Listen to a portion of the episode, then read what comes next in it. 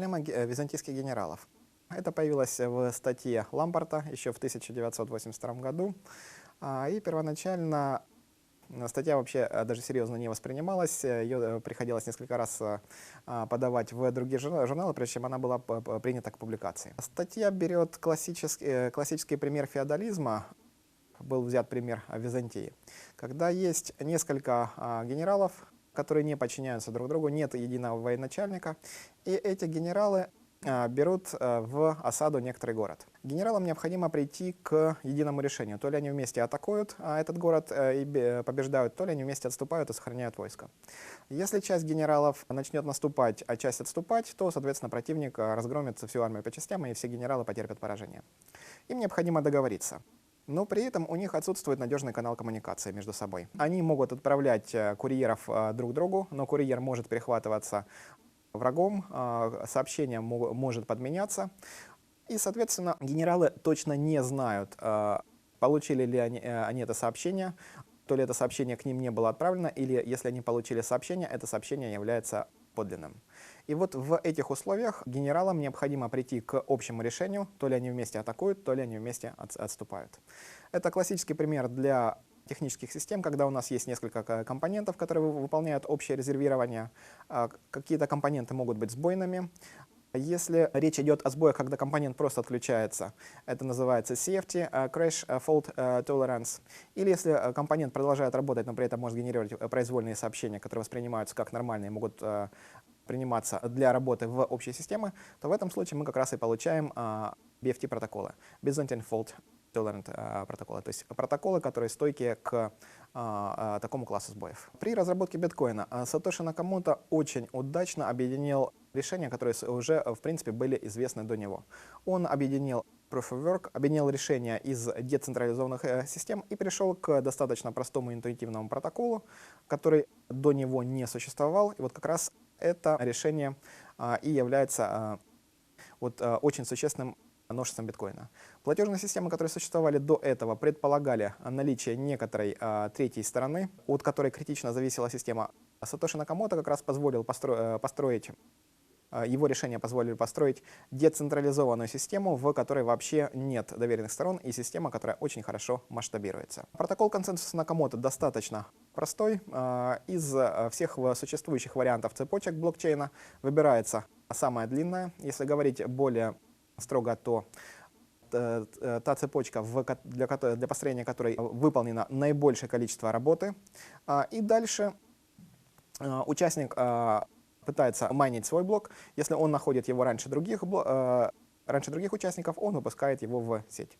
Соответственно, другие участники видят самую длинную цепочку и присоединяются к работе, к э, выпуску нового блока уже для этой цепочки.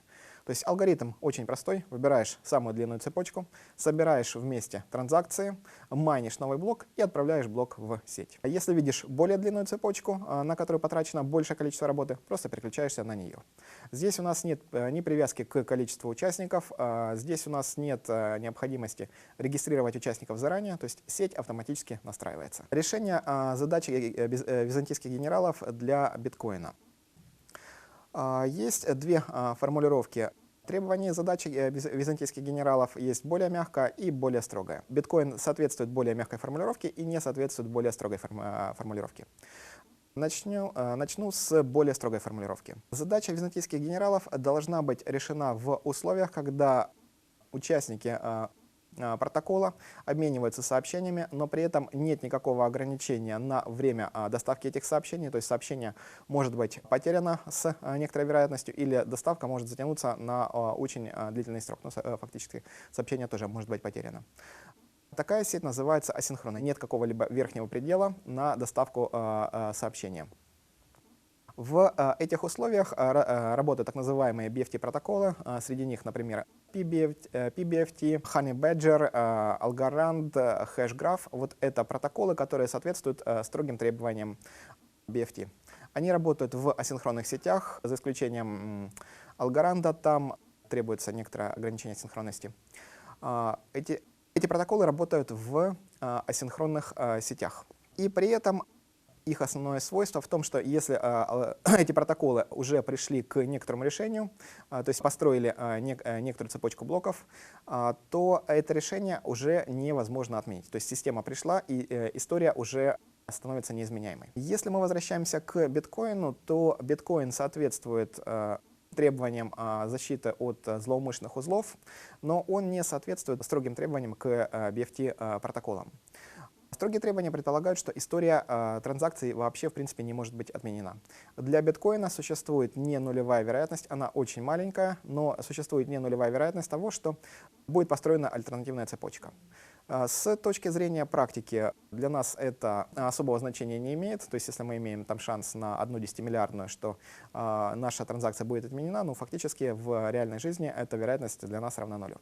Но с точки зрения теории, поскольку э, история э, транзакций в биткоине может быть отменена, э, то в этом случае биткоин не соответствует э, строгим требованиям к BFT-протоколам. А практическое значение зада э, решения задачи византийских генералов. Эта задача как раз э, позволяет построить э, децентрализованную систему без какой-либо доверенной страны, которая будет работать с высокой надежностью. Здесь э, мы получаем набор компонентов, которые взаимодействуют между собой по некоторому формализованному протоколу, и эти компоненты приходят к единому решению, независимо от того, каким образом ведут себя э, сбойные компоненты.